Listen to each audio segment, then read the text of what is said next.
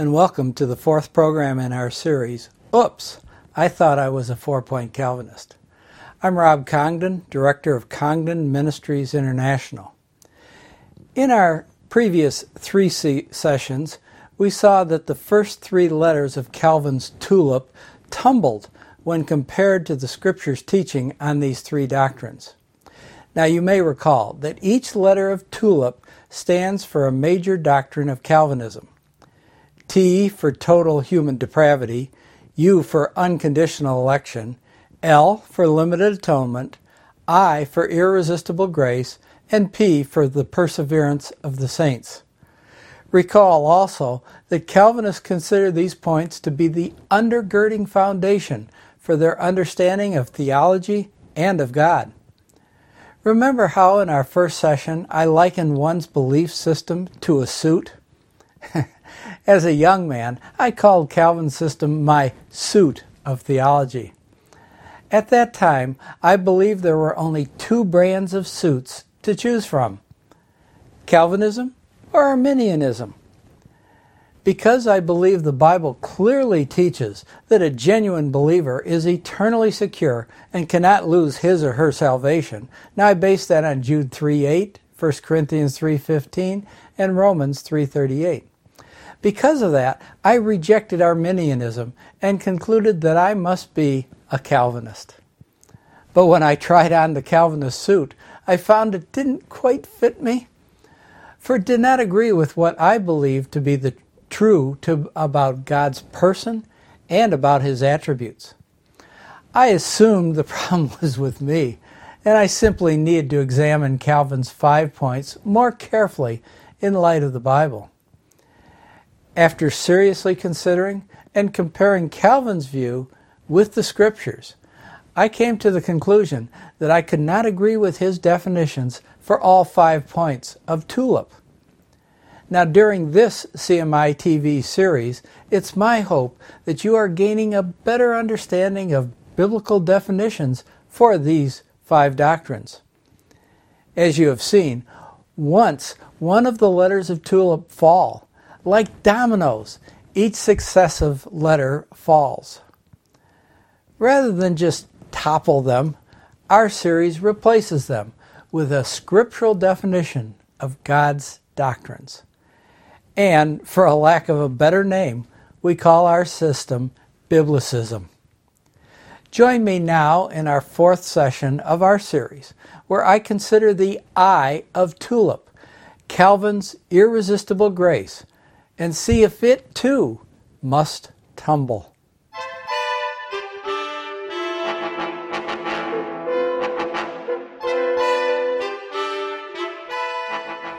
Unlike the previous three points of Calvin's tulip, I had no real thoughts about the I of irresistible grace of tulip when I began my study of it. So I turned to the Westminster Confession, the prime doctrine uh, document defining Calvinism's irresistible grace. Here's what I read.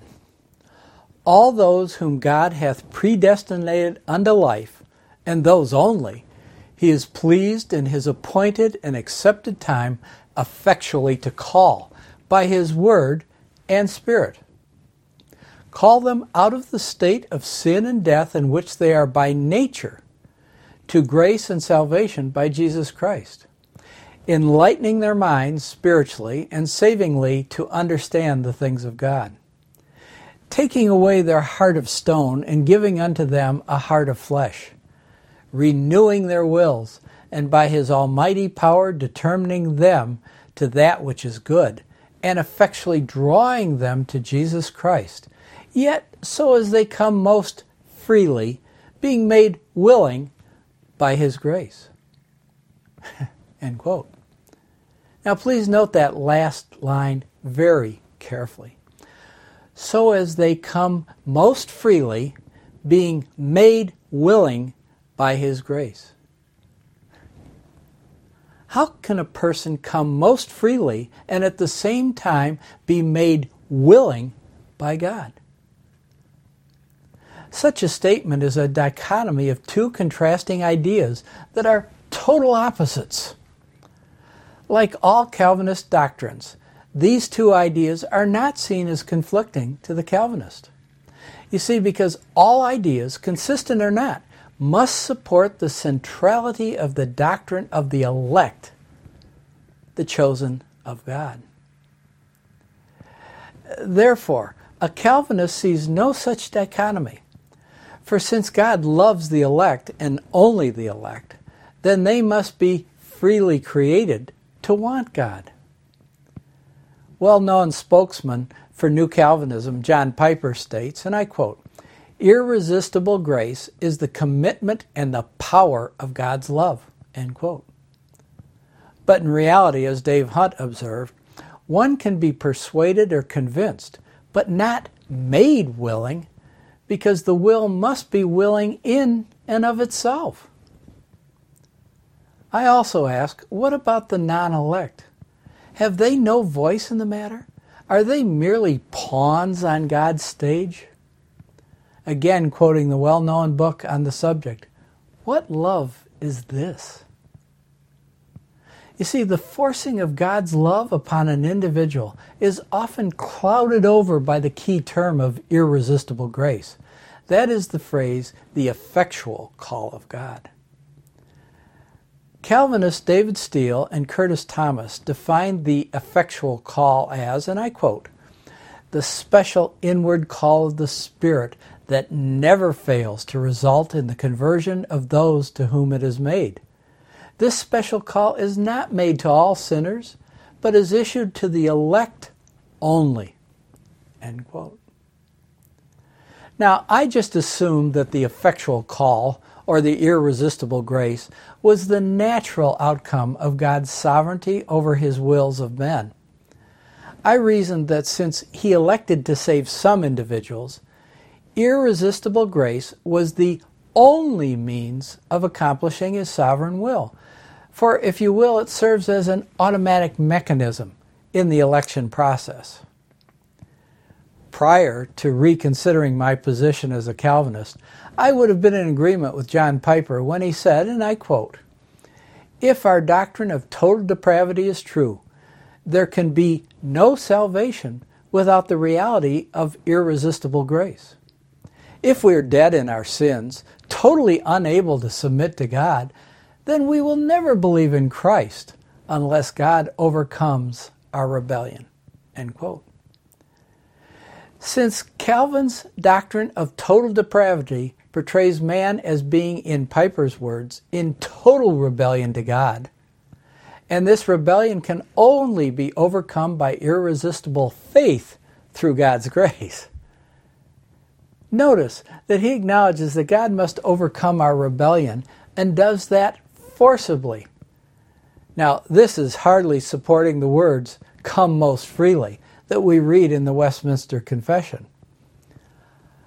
Underlying the doctrine of irresistible grace is the Calvinist concept that it is impossible for God to be truly sovereign if he allows his will to be resisted in any place, any way, anyone. From a Calvinist viewpoint, God's sovereignty is absolute, for it controls every motion or act of every individual. You see, to them, God determines and controls every movement in our lives.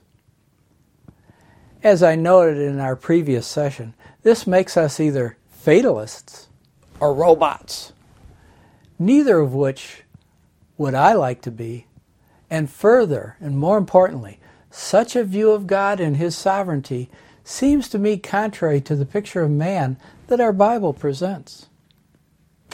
Not only contrary to man, but contrary to the very nature of the God of the Bible. After reconsidering and rejecting the first three points of Calvinism, however, I realized that I no longer could accept the Calvinist teaching of irresistible grace also. I had two reasons for rejecting it. Firstly, Calvin only created this doctrine because it was essential to supporting his concept of total depravity of man and election. Now, you may wish to watch our first program on total depravity to better understand the why this is true. why everything is built on total depravity. In fact, everything not only is built on total depravity, but if you will, it supports total depravity. So therefore, they are all interdependent. Now, secondly, Calvin defined God's exercise of his sovereign will differently from the way the Bible defines God's sovereignty and his will. And as I read the illustrations of God's sovereignty in the Bible, I see that that totally goes against what Calvinism teaches. Now, I've already discussed how Calvin's view of man's depravity forced him to develop tulip in my first pro- program. So I'm now going to consider what is God's sovereign will with respect to humanity and its relation to a person's salvation based upon the Bible.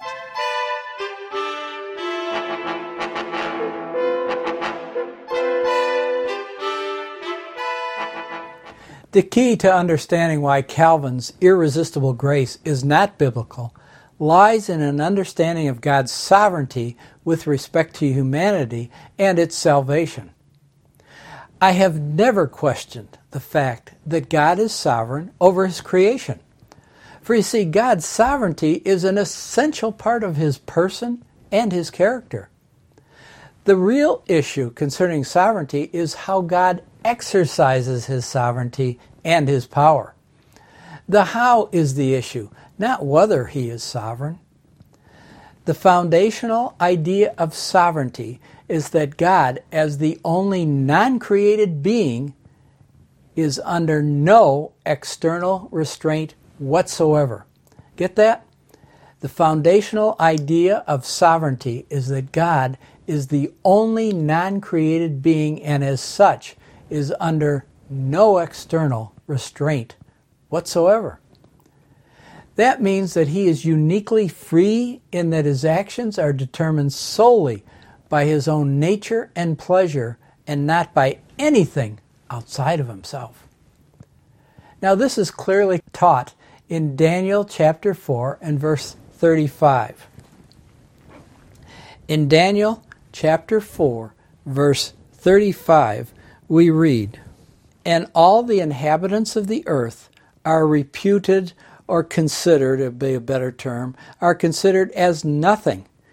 He doeth according to his will in the army of heaven and among the inhabitants of the earth. None can stay his hand, stop his hand, or say unto him, What doest thou? None can stop him. As I studied God's actions recorded in His Word, I found that God can still be absolutely sovereign while allowing individual human beings the freedom of choice. You see, God can be absolutely sovereign because He chooses to allow human beings a freedom of choice. Now, this may be a new idea to many of you, especially to Calvinists, for it strikes very, at the very heart or concept of irresistible grace. Actually, allowing free will in humans does not necessarily detract from God's sovereignty in any way, nor does it diminish the meaning of sovereignty, as Calvinists would claim it does.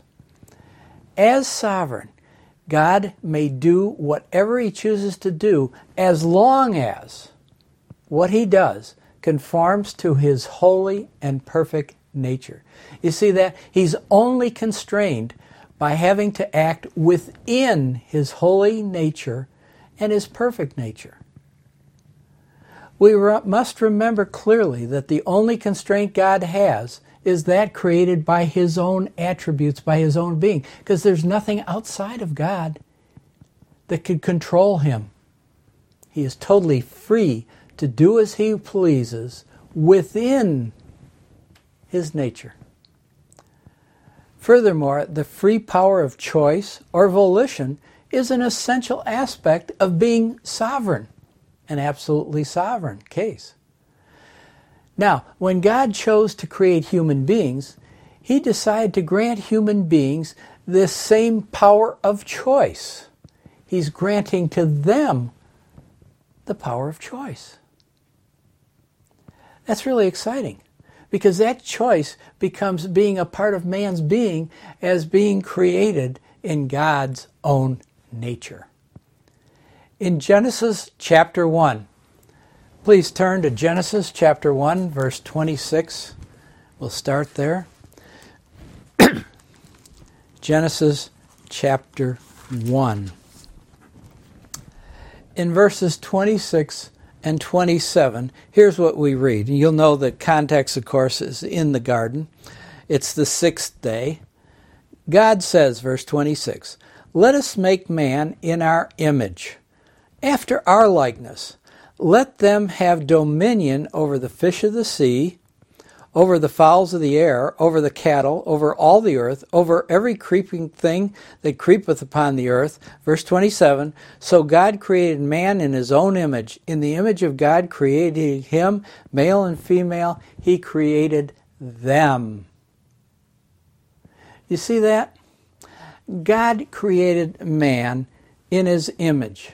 Notice the word dominion, that, that's a limited sovereignty, so to speak, of man over the earth and the beings of the earth. And God allows created man the freedom to make choices now in that governing of the earth.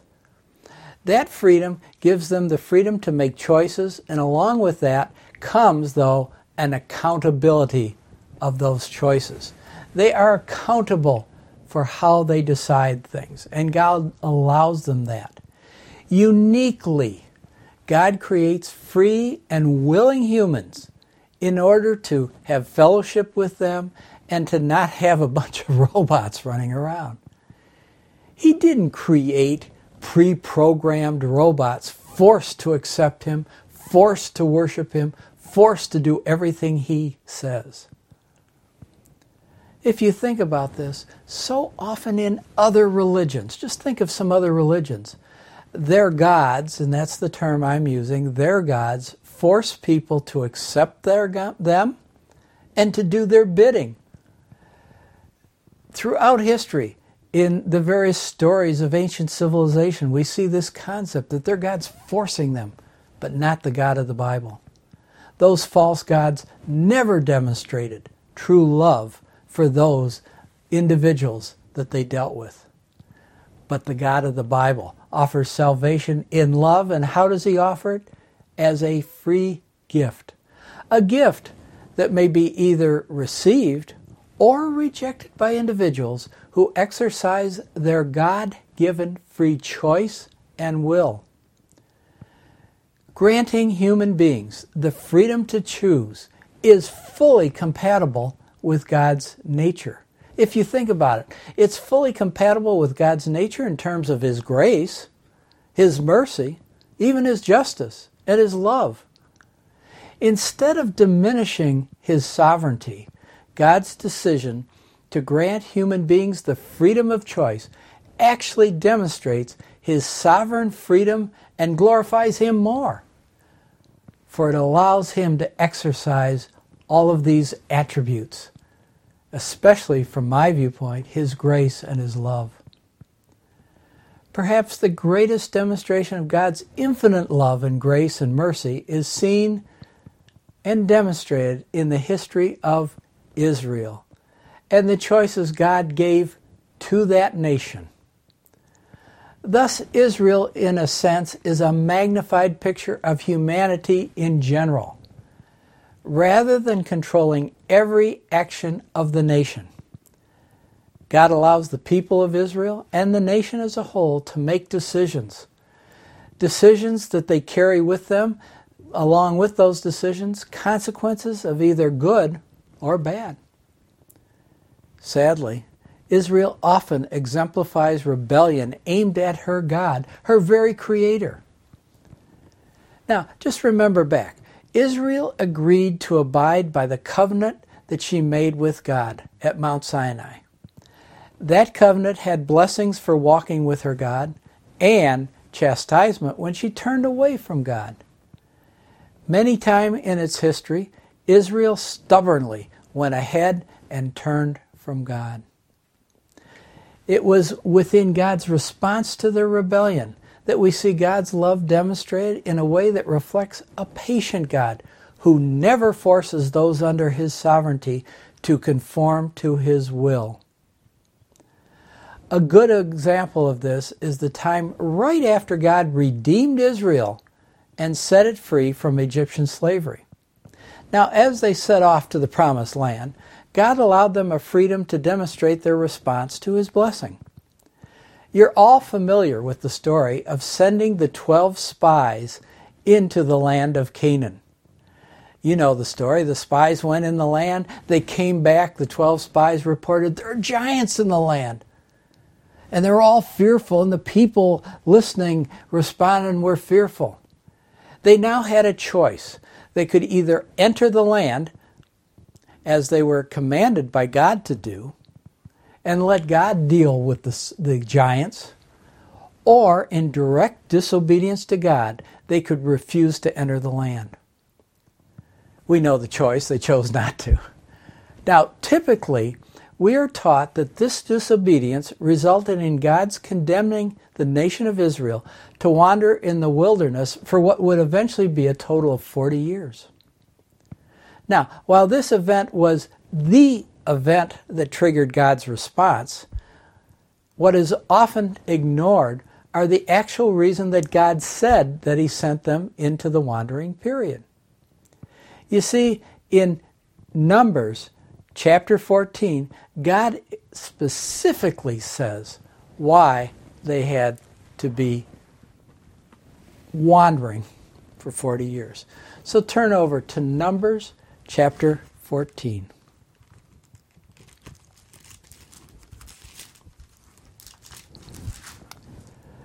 In Numbers chapter 14, we're going to begin uh, well, I'm going to look at verse 20 for context.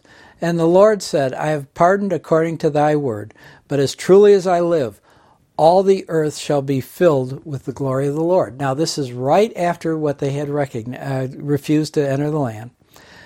Verse 21 As truly as I live, all the earth shall be filled with the glory of the Lord, because all those men who have seen my glory, my miracles, which I did in Egypt and in the wilderness, and have tempted or tried me. Now, these, notice the next phrase, ten times and have not hearkened to my voice. Ten times. He didn't say, because of this event. He said, ten times. Surely, verse 23, they shall not see the land which I swear unto their fathers, neither shall any of them that provoked me see it. But my servant Caleb, because he had another spirit within him, have followed me fully, him will I bring into the land whereinto he went, and his seed shall possess it. You see that? God says ten times, not just one event, ten times. And all those who refused would wander. But Caleb, who said they should go in the land, he was preserved. The reality is, as we read this, that our loving God demonstrated extreme patience and love for his Israel. Only after 10 provocations did he initiate the wilderness wanderings. Now, what love and patience isn't that? Wow! God had great plans and purpose for his nation, yet he willingly permitted a delay of these 40 years before they went to the promised land. The delay was a result of their free choice, not his will. Here we have hardly a picture of a sovereign God who forced the people to obey him against their own will. I've done a study of the many times God withholds his just and proper reaction with individuals and nations when they make the wrong choice. In every case, he is always patient with them he allows them time to repent of their decision, but he never overrode that decision they chose, nor the immediate consequences of it. Think about the case of Jonah. He certainly, God certainly worked with Jonah to turn him back, but God still allowed Jonah the freedom to resist God's will. Yes, there was accountability for it, but they, Jonah had freedom to reject, resist God's will. Keep in mind, that God had great purpose for his nation, yet he allowed delays in that task.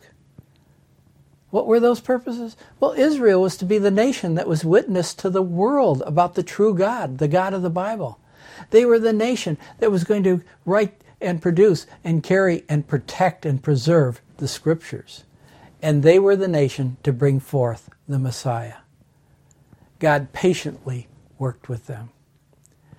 Now, to be consistent with Calvinism, God should have forced them to do his will right from the beginning so that they could accomplish his plan for history. Or, alternatively, God could have rejected the nation and its people totally and chose to elect some other nation. Yet nowhere does the Bible, in the Bible, are we told that Israel was driven by irresistible grace. Rather, it says that he loves them with an everlasting love. That's Jeremiah 31 3. And importantly, he preserves them because of that love. There's a later occasion that again demonstrates God allowing Israel to make a choice that would again delay their progress in God's plan of history. In God's covenant with Israel, it was agreed that if they did not follow his laws and walk with him, he would drive them from the land of Israel until they repented and turned back to him. You can find a summary of this covenant in Leviticus chapter 26. In this chapter, we see that God sovereignly would see to it that after any period out of the land, he would bring them back and proceed with his plan and purpose for Israel. For he promised this. But within that plan and promise, he allowed them to make decisions that could delay God's plan. We read in Ezekiel 22, God tells us that their prophets, priests, princes, and people have all violated God's laws and now are deserving of being driven from the land. Yet for all this, God indicates they still had a choice. Turn, if you will, with me to Ezekiel. To Ezekiel.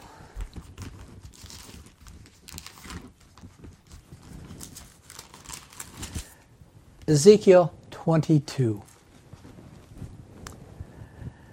Now remember, this is after they've been in the land. They have been walking away from God. All of them God lists in verses 26, the priests, 27, the princes, 29, the people. So we come to verse 30. In verse 30 we read, And I sought for a man among them that should make up the hedge and stand in the gap before me for the land, that I should not destroy it. But I found none. Therefore, consequently, Therefore, have I poured out mine indignation upon them, I have consumed them with the fire of my wrath. Their own way have I recompensed upon their heads, saith the Lord God. Notice that God would have withheld his wrath and not driven them out of the land if he had found one person to stand up and pray for Israel. But in their own way, they chose to reject his warnings. Since no one person came to God to stand in the gap, God had to pour out his indignation. Interestingly, later in history, we read of a man who did stand in the gap for the nation. Nehemiah implored God to restore Jerusalem to its greatness and Israel. As a result, Artaxerxes, driven by God's sovereignty, allowed Nehemiah to return to rebuild the walls. Now, in both these examples, God allowed men's action to determine the immediate outcome. Notice, though, in his sovereignty, God reestablished Jerusalem so that the Lord Jesus Christ could one day enter and offer the kingdom to Israel. This had to be, for through it, God's Son would offer a sacrifice for all men. The point I am making is that God's sovereignty would bring the ultimate result, but He willingly chose to let individuals make a choice, be responsible for their choice, even when that choice delayed God's plan and purpose. God's goal would be accomplished, but He works individually with people along the way by allowing them choices. Choices and responsibility are both gifts granted sovereignly by a gracious and loving God.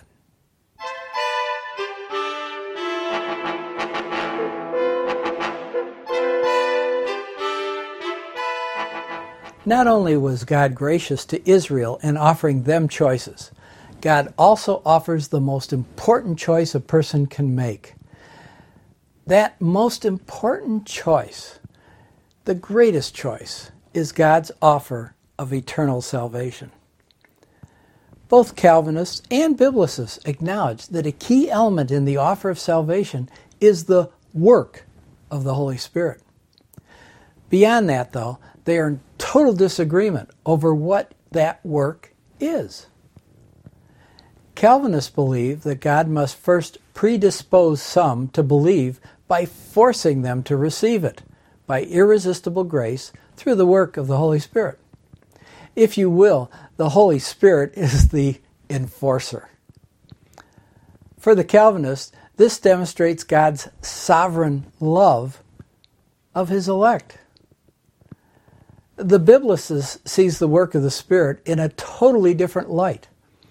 They see God's love, grace, and mercy through God's Word, the Bible, and his allowing the Holy Spirit to pre- present the free choice to the individual. There's no need to, of force to bring about the new birth, for the Scriptures, the Word, and the convicting of the heart by the Holy Spirit are sufficient. This is in marked contrast to Calvinism that portrays God as a deity who forcibly regenerates pre chosen individuals. According to the Bible, the Holy Spirit convicts the individual of his or her sins, convicts of the need of a Savior, and of the truth of the Scriptures. At that point, God of the Bible, in graciousness, allows the individual to choose between either accepting God's gift or rejecting it. In grace, God offers it to all leaving each individual free to accept or reject his gift of salvation. To otherwise means that salvation is not a free gift. For a gift is by its nature free when it is offered and freely received and not something imposed upon a person. Furthermore, the very definition of God's grace is incompatible with the idea of irresistible will imposed upon the one receiving the grace.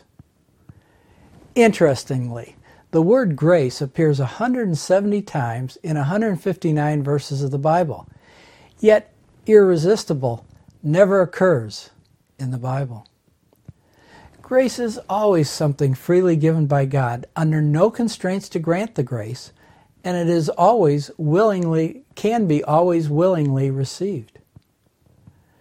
Remember, Calvin needed irresistible grace because of his understanding of election and total depravity. In our second video, we clearly showed that biblical election applies to a group and only involves service to God. Biblical election isn't related to salvation in any way. Therefore, there is no need for the irresistible grace. You see, there is no need to force people to join the group and as a result, no need to compel people with irresistible grace. Based upon election, Calvin reasoned that if individuals could reject their personally decreed election by God, then God's sovereignty would be diminished, or worse, non existent. In other words, according to a Calvinist, it would be a blatant failure on God's part if God did not succeed in saving those whom he had pre chosen. What a misunderstanding of the God of the Bible and the concept of sovereignty. Calvinists also believe that if man has a choice, then, in A.W. Pink's words, the Christian would have ground for boasting and self glorying over his cooperation with the Spirit. New Calvinist D.A. Carson reinforces this, declaring, This is surely ground for boasting, he says. Again, we see an inconsistency. While salvation is a free gift, the Lord Jesus Christ did all the work in paying for our sins. It was only after the atonement and redemption that God could justly offer salvation to individuals. Rather than boasting, one who truly understands God's offer of salvation and how it was paid for approaches the acceptance of the gift in humility and gratitude that Christ did it all. To believe that accepting a free gift from God is boasting hardly understands the position of the repentant sinner before a holy God. If this gift is available to all people, as we showed in our series on limited atonement, then to merely accept it offers no credit to the one receiving it. For they did nothing for it. Remember, it is a gift not of works, lest any man should boast. Often people ask me, do Calvinists find their beliefs in the scriptures?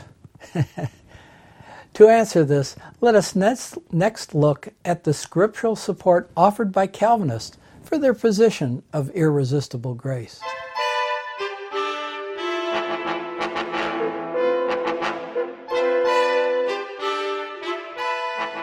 Calvinists frequently turn to the Gospel of John to support their position of irresistible grace, a grace that forces people to believe in Jesus Christ.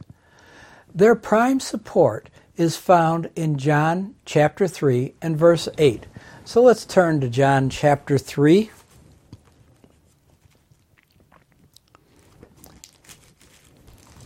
John chapter 3. This is the familiar situation where Nicodemus came to the Lord in, to talk with him at night. And in verse 8 we read, The wind bloweth where it listeth, and thou hearest the sound thereof, but canst not tell whence it cometh and whither it goeth. So is every one that is born of the Spirit. In this familiar passage, our Lord illustrates the spiritual birth by using the wind as an illustration. Both Calvinists and Biblicists believe that the work of the Spirit is essential. Uh, look at verse 6. That which is born of the flesh is flesh, but that which is born of the Spirit is spirit. So, in other words, the work of the Spirit is essential in bringing about the new birth. Calvinists teach that the Spirit's offer of irresistible grace is based on God's election. The election, if you will, the irresistible grace, is the wind that arbitrarily comes upon pre selected individuals and regenerates them, independent of personal choice. They illustrate this with verse 8 The wind bloweth where it listeth. Okay? According to biblicists, however, the Spirit's part is to confirm the truth of the gospel and convict individuals of their sin and need so that they will be brought to a place where they may choose to believe it or reject it. Now, let's turn over to John 16 and let's see how this gives us further understanding of John chapter 3. John 16, uh, verse 17. Nevertheless, I tell you the truth. It is expedient for you that I go away. For if I go not away, the Comforter, now that's the Holy Spirit, will not come unto you, but if I depart, I will send him unto you. And when he is come, notice this carefully, he will what? Reprove the world of sin, of righteousness, and of judgment. Of sin, because they believe not on me. Of righteousness, because I go to my Father, and you see no more of judgment, because the prince of this world is judged. I have yet many things to say unto you, but ye cannot bear them now. Howbeit, when he, the Spirit of truth, is come, he will guide you into all truth, for he not, will not speak of himself, but whatsoever he shall hear, that he shall speak, and he will show you things to come. He shall glorify me, for he shall receive of mine, and he shall show it unto you. You see, that's the Holy Spirit's task. It's a convicting of sin in the world, among other tasks that He's to do. Now we return to John chapter 3. In this chapter, we should note carefully that there is absolutely no verse in the passage that suggests the Lord is teaching Nicodemus about election and, of course, a consequent irresistible grace, or wind that's the irresistible grace. Instead, the context is really dealing with the water and the Spirit. Look at verse 5. Jesus answered, Verily, verily, I say unto thee, except a man be born of water and of the Spirit, he cannot enter into the kingdom of God. Now, while some would say the water indicates baptism, the Bible clearly teaches that baptism always comes after salvation. It's not a prerequisite of salvation or a means of salvation. However, water is often used in the Bible to represent the cleansing action of the Word of God in salvation. John indicated this when he wrote back in chapter 15, verse 3 now are ye clean through the word which I have spoken unto you. The word has made them clean. Paul also described the cleansing action of the word of God when he said in Ephesians chapter 5 verse 26 that he might sanctify and cleanse and the context is what is he sanctifying and cleansing? The church with the washing of water by the word. Now, this supports the idea that faith cometh by hearing, and hearing by the Word of God. For it is the Word that first tells the sinner of his need, then cleanses him if he accepts God's salvation. Paul reiterates this in Galatians chapter 3 and verse 2, where he asks the Galatian believers, This only would I've learned of you. Received ye the Spirit by the works of the law, or by the hearing of faith. Interestingly, here he is contrasting people who want to be saved by doing works with people who are saved by the hearing of faith. Notice, Paul links hearing with faith, just as the biblicist would say the scriptures work. Why did Paul write this letter to the Galatians if salvation was by election, not by faith? See, there's no mention of election in this book. Instead, Paul uses this phrase, the hearing by faith, twice. He also then adds, the just shall live by faith. Since he is stressing that the Galatian believers began their walk with the Lord so well, that's how he begins, why no mention of either election or the Spirit forcing them to believe? Perhaps the way Paul should have written this phrase then, if he was a Calvinist, received ye the Spirit by the works of the law or by your irresistible grace. But he didn't, did he? By the hearing of faith. Returning to John, the context of John 3 makes frequent reference to belief and never election. We see that he talks about belief in verse 12. And ye believe not. How shall ye believe if I tell you of heavenly things? Verse 15, that whosoever believeth in him should not perish. Verse 16, Whosoever believeth in him should not perish. And verse 18 He that believeth on him is not condemned, but he that believeth not is condemned already, because he hath not believed in the name of the only begotten uh, Son of God. You see, he was clearly saying to Nicodemus that for Nicodemus to believe the Lord's teaching here he had to receive the witness of the word of the Lord. Let me explain that. Verse 11 Verily, verily, I say unto you, Nicodemus, we speak that we do know, and testify that we have seen, and receive not our witness. In the case of Nicodemus, it was verbal witness by Jesus Christ, the words of Jesus Christ. He didn't receive that at this point. We have God's word in our hands, so we can receive the word now in faith taken in the simplest and most straightforward manner possible. Instead of representing irresistible grace, the wind in John 3 8 represents the unseen work of the Holy Spirit in salvation, this convicting work of the Spirit. Another passage commonly used by Calvinists is found in John chapter 6. In John chapter 6, he says, And this is the Father's will which hath sent me, that all which he hath given me I shall lose nothing, but shall raise it up again in the last day. Then he says, No man can come to me except the Father which has sent me draw him, and I will raise him up in the last day. That's John 6, verses 39 and 44. Biblicists understand the words where it says, All which he hath given me, represents the church as a collective group that God elected to prepare as a bride for his son before the foundation of the world. In other words, the Father has given the bride to the Son as a group, not individually.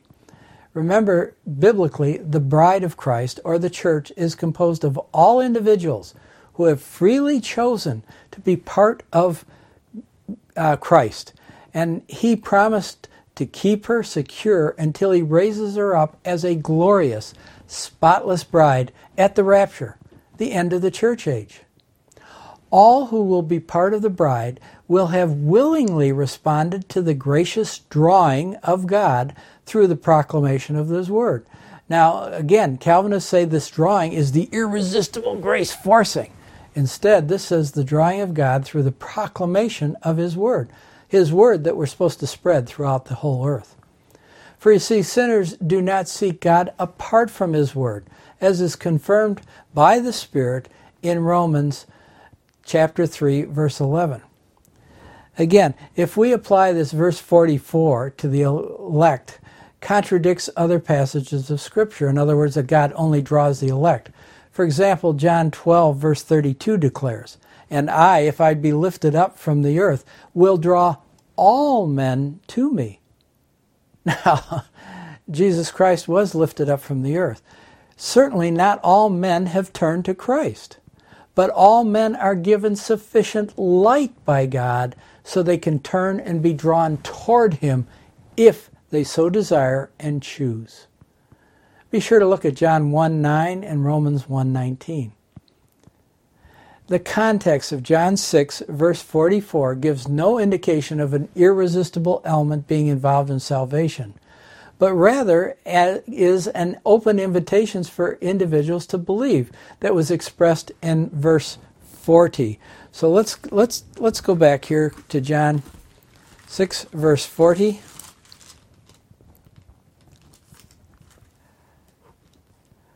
And this is the will of him that sent me, that everyone who seeth the Son and believeth on him, now everyone that seeth the Son and believeth on him may have everlasting life, and I will raise him up at the last day.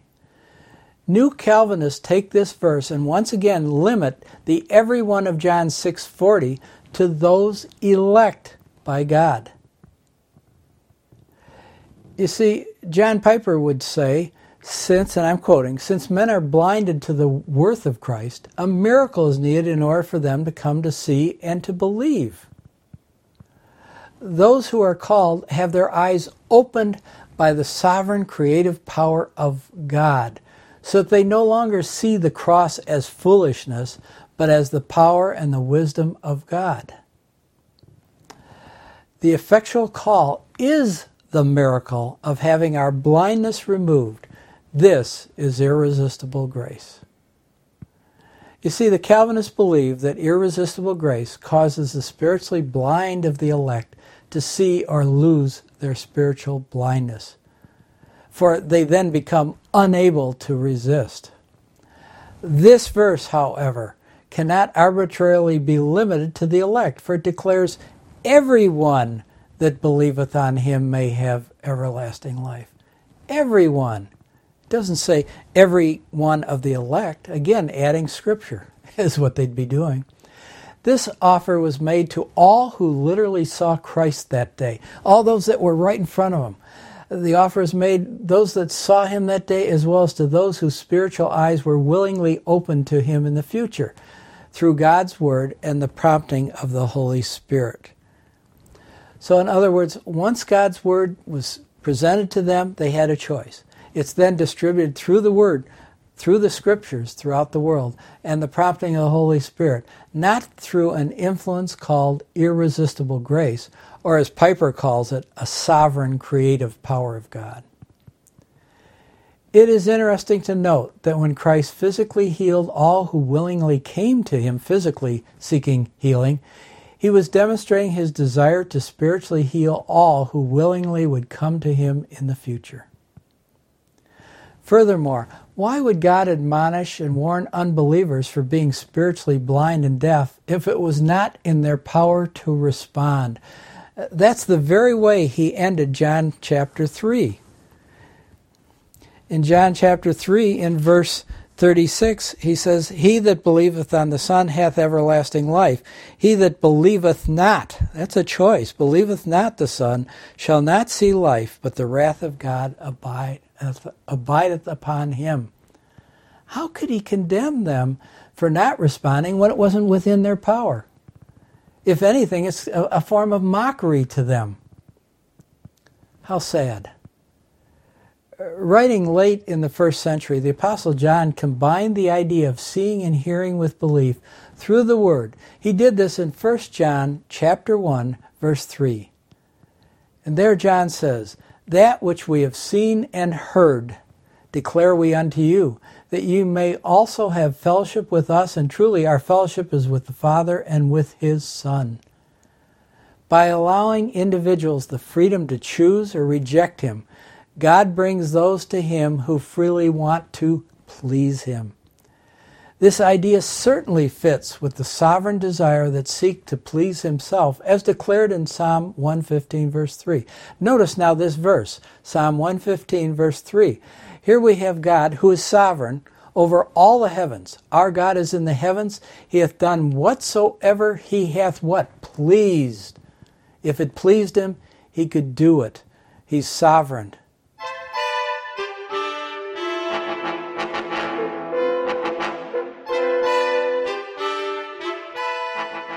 Calvinism struggles with an idea that a sovereign God can allow puny humans to have a will and to act in ways that are in conflict with God's will. But the familiar verse from 2 Peter chapter 3 verse 9 illustrates a frustration Calvinists have over God's will. This familiar verse is a problem for them. Peter says, The Lord is not slack concerning his promise, as some men count slackness, but is long suffering to usward, not willing that any should perish, but that should all should come to repentance. How could the sovereign God desire men to be saved and yet arbitrarily condemn some to hell? Calvinists solve this dilemma by creating crediting God with a secret will or a second will. John Piper says, Therefore I affirm with John 3:16, 1 Timothy 2:4, that God loves the world with a deep compassion that desires the salvation of all men.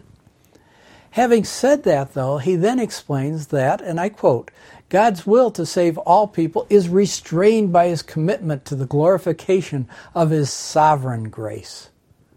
End quote. It would seem that Calvinists are forced to conclude that God has two wills. Though they contradict each other, these are Calvinist words, are really in secret agreement, says the Calvinist. You see, God has a will to demonstrate his love and mercy by electing some, yet he has a will to condemn men, independent of their own actions or will, to his wrath. He then irresistibly forces the elect to accept him. When all things are considered, the Calvinist God seems to be far from the God of the Bible. Freedom of choice is truly to the praise of God, which could, as sovereign, make all men either saved or doomed. In love, all would be saved, but by the choice of the individual, some choose to reject God's gift. Do all men hear the gift? Well, Paul answers that certainly in Romans chapter 1. Let, us turn back to Romans chapter 1 and see this for our own eyes and remind us a, uh, uh, something we need to remember and to lock in our minds when we think through this entire aspect of salvation and irresistible grace or grace. Okay, we read in verse 19. Well, let's go back to 17. For therein is the righteousness of God revealed from faith to faith, as it is written, The just shall live by faith. For the wrath of God is revealed from heaven against all ungodliness and righteousness of men who hold the truth in unrighteousness, because that which may be known of God is manifested or shown to them, for God hath showed it unto them. For the invisible things of him from the creation of the world are clearly seen, being understood by the things that are made, even his eternal power and Godhead, so that they are without excuse. See that? They are without excuse. No man can say, Well, God, you didn't irresistibly put your grace on me, or you didn't force me. No, they are without excuse. Given a choice, there is an accountability for the choices made by men. Does God need the Holy Spirit to impose salvation upon the elect using irresistible grace and force? No. But God wants us to share the good news of salvation to all men so that they can make a free choice to either accept or reject His gift of salvation by grace. In doing this, we do cooperate with the Holy Spirit by saying the words of God and leave it up to the Spirit to convict the person of the truthfulness of God's Word and the guilt of their sin. You see, I believe this is sufficient for this truly brings God the true glory. How do I know that it's the way it works and it's not irresistible grace? Because after hearing the Word of God over a five day period of time, I knew in my heart I needed the Savior, the Lord Jesus Christ. I freely accepted His gift of salvation offered by what? A loving and gracious God. Based upon the Scriptures and, and that God revealed in those Scriptures, I concluded there is no such thing as irresistible grace. You see, I made a choice to receive Christ as my Savior. I know it was a choice. I know that both in myself, but more importantly, by the Word of God. For once again, in light of the Bible, another letter, the letter of I of irresistible grace, tumbles. Please join me again in my next program as we examine the P of Calvin's tulip, perseverance of the saints, and see how it too will tumble in the light of God's Word. Until then, may the Lord bless you mightily, and we'll see you either here or in the air.